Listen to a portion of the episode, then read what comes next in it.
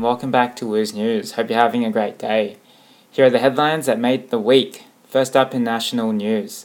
Last Monday, Prime Minister Scott Morrison has apologised on behalf of the nation for, for for failing and abandoning thousands of survivors of institutional child sex abuse. In an address to federal parliament, he said sorry to the children, parents, whistleblowers, families, and to the generations past and present that had to deal with the consequences and the cover-ups. Former P M Julia Gillard, who originally established the Royal Commission into the Abuse back in twenty thirteen, was in the chamber to witness the apology and received a standing ovation afterwards. The national apology was a recommendation from the Royal Commission, which held nearly sixty public hearings and eight thousand private hearings over five years. Next up in world news, fifty-six-year-old Florida man, Cesar Sayoc, has been arrested for sending at least fourteen pipe bombs to high-profile Democrats and critics of U S President Donald Trump just days ahead of congressional elections.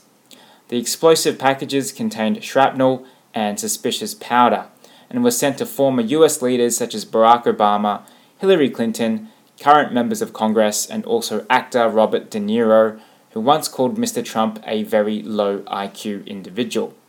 There were no reports of injuries, but the incident has been declared as domestic terrorism. The suspect, Mister Sayoc, has a lengthy criminal history and is an avid Trump supporter.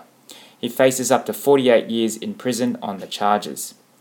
And finally, last Saturday, after months of controversy surrounding the Simpsons character Apu, producer Adi Shankar has revealed the character will be axed.